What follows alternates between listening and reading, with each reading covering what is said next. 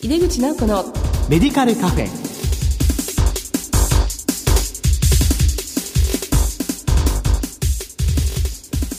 こんばんは。帝京平成大学薬学部の井出口直子です。井出口直子のメディカルカフェ。この番組は医療を取り巻く人々が集い語らい情報発信をする場です。今月は医療翻訳の重要性について特集します。番組の最後にはゲストから嬉しいプレゼントのお知らせもありますよ。どうぞお楽しみに。井出口直子のメディカルカフェ。この番組は手羽製薬の提供でお送りします。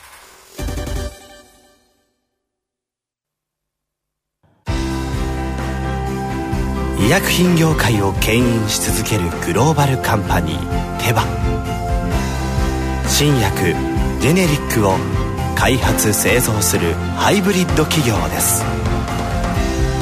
患者さんの笑顔を大切にする薬剤師の皆さんと。これまでもこれからも手羽製薬。井出口直子のメディカルカフェ。帝京平成大学薬学部の井出口直子です。医療翻訳の重要性特集の2回目今回は世界の最新学術情報を日本語で医療者へと題してお送りします。ゲストにお越しいただきました。毎日新聞社出版局 MMJ 毎日メディカルジャーナル編集長高野聡さんです。高野さんどうぞよろしくお願いいたします。よろしくお願いします。今月は海外の医療情報を日本語で伝えることの大切さをテーマとしておりますが、MMJ 毎日メディカルジャーナルは海外の著名な医学雑誌からのハイライトを日本語で提供しているものと理解しています。雑誌の背景、そしてどんな雑誌かを少し教えていただけますか？はい。MMJ は2005年に創刊して、来年で創刊10周年を迎える総合医学誌です。はじめは月刊誌としてスタートして、2010年から3ヶ月に1回の機関誌となりました。毎日新聞社海外の医学論文を紹介する雑誌は、以前から発行していまして、1980年に日本医師会と協力して創刊した JAMA 日本語版を出していました。この雑誌が米国医師会の医学雑誌の内容を解説付きで紹介していたんですが、 JAMA 以外の海外の医学誌に掲載された論文も紹介しようと、誌名を一新して誕生したのが MMJ ということになります。現在、世界の医学誌からのコーナーでは、 JAMA のほか、 New England Journal of Medicine、通称 NEJM、ランセット、ブリティッシュ・メディカル・ジャーナル、通称 BMJ、アナルス・オブ・インターナル・メディスン、通称 AIM の5種から論文を選んで紹介しています。これらはいずれも掲載論文が引用される頻度、インパクトファクターが高く、世界的に評価が高い雑誌です。五大学士という言い方もされるそうです。はい。で、あの、高野さんは今編集長をされていらっしゃいますけども、編集長になられるまではどのようなお仕事をされてきたのか伺いたいのですが、あの、最初から記者希望でいらしたんですか？はい。もともと新聞社というのは、編集部門と、それからビジネス部門というような形での採用があるんですけれども、私はもともと記者志望で編集部門で新聞社の方に入社しました。大体一般的な記者のこうキャリアで言うと、入社後は5年ほど、えー、地方の勤務をします。で、地方でのその勤務期間中っていうのは大体将来の取材部門の希望が政治部だったり科学部だったりしても、まず警察で事件取材をしたり、県庁や市役所で行政の取材をしたり、それから高校野球をはじめとするスポーツなどあらゆる分野を担当します。20年以上前に千葉県に配属されたんですけれども、当時はあの、前の総理大臣だ野田さんが千葉県の県会議員時代に取材したこともありますし、事件の取材もやりました。で、その地方勤務の後には、東京や大阪など、あの、本社のあるところで、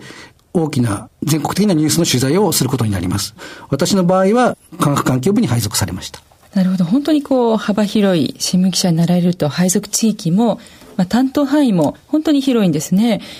で、まあ、現在はもう科学環境部ということですので、この科学記者の仕事について教えていただいてよろしいでしょうか？はい。新聞社で取材する領域によって、まあ、政治部や社会部、経済部という部署がありますけれども、医療を含めた科学領域全般を担当しているのが、まあ、科学部です。名称は新聞社によって違っていて、毎日新聞社の場合は科学環境部という名称で活動をしています。またこの2010年からは医療報道をより重点的に報道するために医療報道室というセクションが設けられ、県部を含めて全国で13人の記者が取材をしています。まあ、科学環境部の担当する領域はかなり広範囲です。え、医学分野の他にも代表的なところで言えば、やはり原子力の問題であるとか、あるいは宇宙開発、それから、まあ最近も大きなニュースがありましたけれども、地震や火山などもカバーしています。あと、そういった大きなニュース以外にも、やはり皆さんの関心があるような新種の恐竜の化石であったり、えー、宇宙の誕生といったようなことなどを取材するのも科学部ですね。そうなんですね。この科学部だけでも、まあ、乃木編の方の科学ですけれども、はい本当に広い範囲を扱われるんですよね。かなりこういろんな知識が必要なんですけど、その知識というのは、やっぱり取材をしながら、ご自身で勉強されていくというところなんですかね。そうですね。取材する分野は最先端ですので、勉強しながらその先生方にお話を伺うということになります。あの、少しお話変わるんですけども、青色発光ダイオード LED の開発で2014年ですね、はい、本年のノーベル物理学賞日本の3名の研究者が受賞されましたよね。こういったノーベル賞関連の取材もなさったご経験があるんですか？はいあります。あのー、まあノーベル賞の取材というのは年1回の大きな取材テーマですね。大体夏ぐらいになったら毎年まあ今年はどういった人が受賞するんだろうということを含めていろんなその人の業績の準備が始まりますただ残念ながら私が科学部で在籍したのが96年から2000年までの間なんですけれども、この間で2000年の白川秀樹先生が受賞するまでというノーベル賞の日本人の受賞者というのが出ていませんでした。なので、大体受賞の可能性のある先生のところで発表を待って、やはり残念でしたというような取材を何度かしていました。白川先生の時は発表があってから先生のご自宅の方に伺ったんですけれども、白川先生ご自身が正式な、え発表が、連絡がないのでっていう理由で自宅に入られてしまったので、新聞の締め切りの時間までずっと報道陣が家の周りで待っているような状態でしたね。2000年からはたくさんの受賞者が日本人でもいらっしゃったですけれども、今度またあの MMJ 毎日メディカルジャーナルのお話に戻したいと思うんですけれども、本当にこう医学論文は年間を通してもうたくさん出てるわけなんですけれども、その中でじゃあどの論文を取り上げるのか、これをどのような形で選ばれていらっしゃるんですか？じゃあまあ日本語版の時代から、えー、毎日新聞の方では医学界の第一人者で作る編集委員会という形を作っています。はい。現在の MMJ 編集委員会は、東京女子医科大学名誉教授の岩田誠先生、慶應義塾大学名誉教授の相川直樹先生、それから神奈川県病院機構理事長の土屋良介先生、東京大学名誉教授の豊岡照彦先生、聖路加国際病院の福井嗣也先生、国立生育医療研究センター名誉総中の松尾信武先生の6人の先生にお願いしています。5つの雑誌それぞれを2人から3人の編集委員が吟味し、論文選択のバイアスを最小化するよう努めています。それぞれの先生が担当する雑誌も半月単位で定期的にローテーションで担当していただいて、論文選択の偏りをできるだけ排除するようにしています。まあちょっとこれ聞いていいのかわかりませんけど、高野さんはどういう基準で選ばれるんですか？先生方は、あらゆる領域の方が読者の方でいらっしゃいますので、えー、あの、一つの領域に偏ることがないように、一号にバランスよく、バランスよく掲載できるように、選ぶように心がけています。岩田先生は精神神経領域、それから、相川先生は救急医学外科感染症領域、土屋先生はがん領域、豊岡先生は循環器遺伝子領域、そして福井先生は EBM、エビデンスベースドメディスンの第一人者であり、内科全般を見ていただいています。松尾先生は小児科がご専門です。高野さん、あの、この五大師から翻訳しようとされる論文を選択するにあたり、重視されている点は何ですか？はい、あの、日常診療や医師の障害教育に役立つ新しい知見の紹介を重視して選んでいただけるように編集にはお願いしています。近い将来に日本での臨床に導入されそうな画期的な診断や治療のほか、最新の診療ガイドライン、集団レベルの疾病予防に関する疫学研究などの論文も積極的に取り上げています。また、もう一つの特徴に、ネガティブな結果の論文も積極的に取り上げていることがあります。医学系の商業誌やオンラインの医療サイトでは、ポジティブな研究成果に偏って紹介される傾向にありますけれども、そうですね。MMJ 編集委員会ではネガティブな結果の情報も不要な診療の見直しや類似の臨床研究の繰り返しによる患者の不利益を減らすことにつながるという判断から取り上げるようにしています。今の MMJ 毎日メディカルジャーナルを読まれているのは医師の先生が多いということですけども、はい、読まれている読者の方の反応はいかがですか？えー、やはり単なる論文の紹介ではなく、詳しい医師の解説がついていることを評価していただくご意見が多く大変ありがたく感じています。翻訳は JAMA 日本語版時代からの熟練のスタッフが担当していますが、翻訳の正確性を褒めていただくことも多く嬉しく思っています。最近はオンラインによる速報も発達していて、それに比べれば紙媒体による発行は情報の鮮度は落ちざるを得ませんが、論文発表後の他の研究者が指摘した研究の問題点や異なる見解が雑誌や学会で出てくるため、それらを参考にした多視点からの解説を執筆できるというメリットもあります。その点もご好評いただいています。ああ、なるほど。タイムラグがあるからこそ、この解説が生きてきて、より役に立つ情報になっているということなんですね。そうですね。あと、えー、紹介する論文に図表がついている点も評価をいただいています。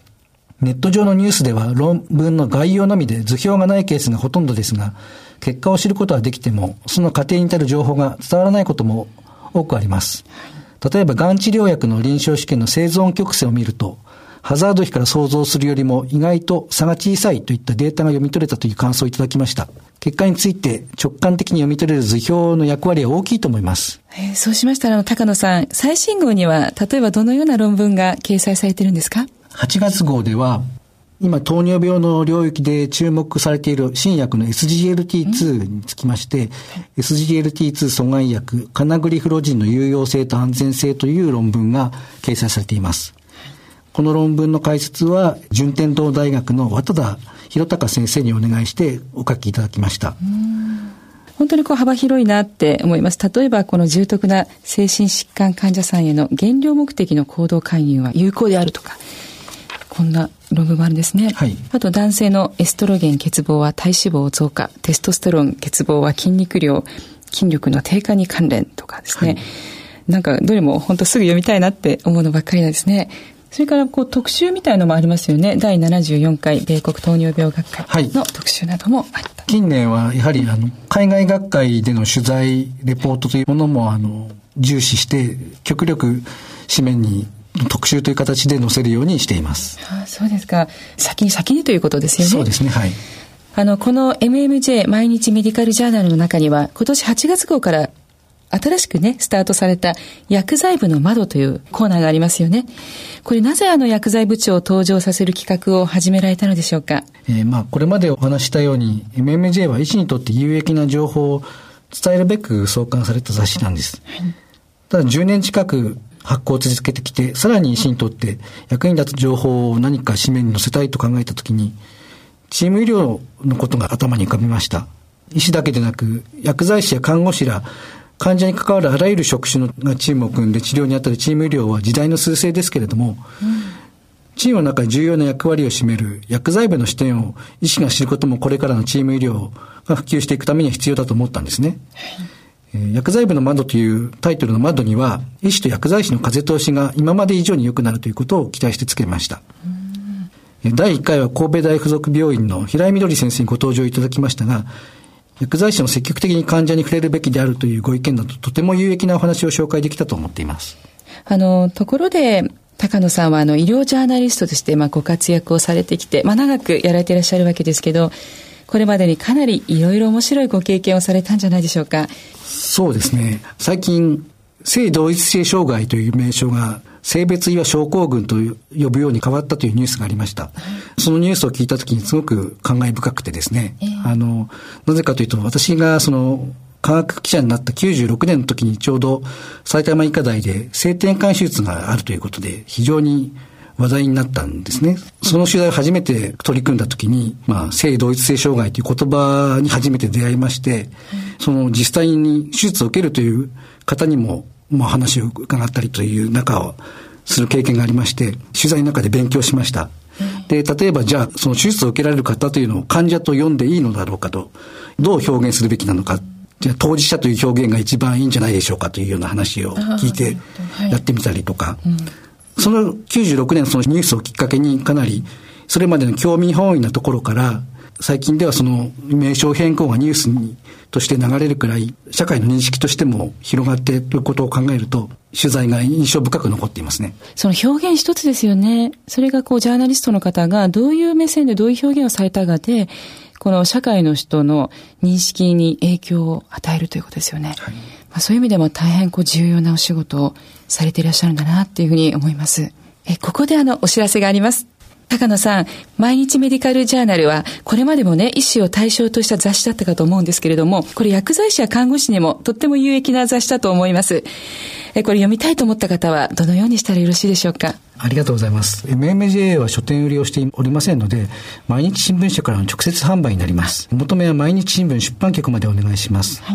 い、1号は税込み980円です。これまで期間で発行してきましたが、2015年の2月より偶数月の隔月監視になります。年6回の年間購読料は5800円ですが、ぜひ薬剤師の方にもお読みいただきたいので、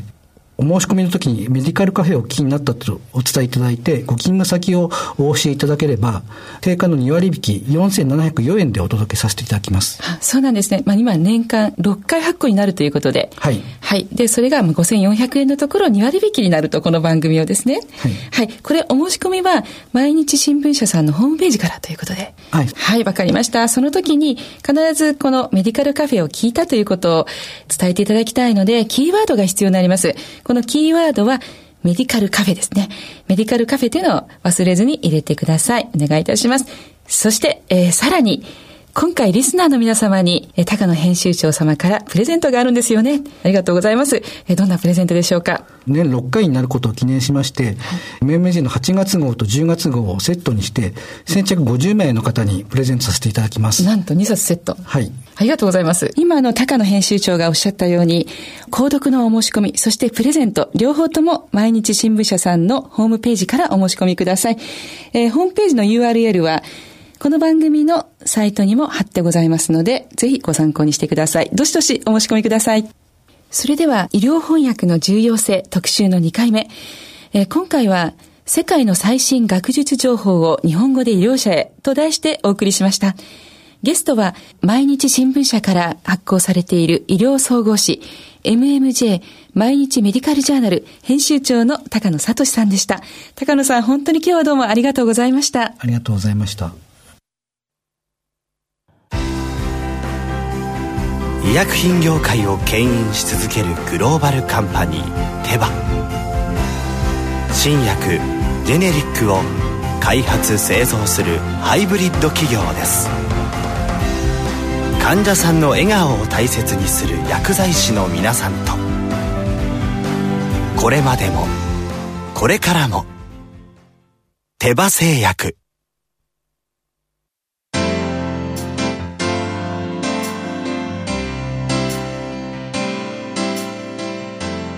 回高野編集長さんから2つのプレゼントをいただきましたよね、まあ、1つは2割引きになるということでこの番組をお聞きの方はキーワードメディカルカフェ忘れずに入れてくださいそしてプレゼントの方もねあのご応募できますのでぜひぜひ、えー、こちらの雑誌を手にしていただきたいというふうに思います。この番組は放送後にオンデマンドとポッドキャストでも配信しています。番組へのご意見やご質問などは番組ウェブサイトからメールでお送りいただけます。お待ちしています。収録風景を番組のサイトにアップしていますのでぜひラジオ日経のホームページからこの番組のウェブサイトにアクセスしてください。井出口直子のメディカルカフェは毎月第2第4水曜日夜8時40分から放送しています。次回11月12日の放送は難病特集の1回目をお送りする予定です。それではまた帝京平成大学薬学部の井出口直子でした。井出口直子のメディカルカフェ。この番組は手羽製薬の提供でお送りしました。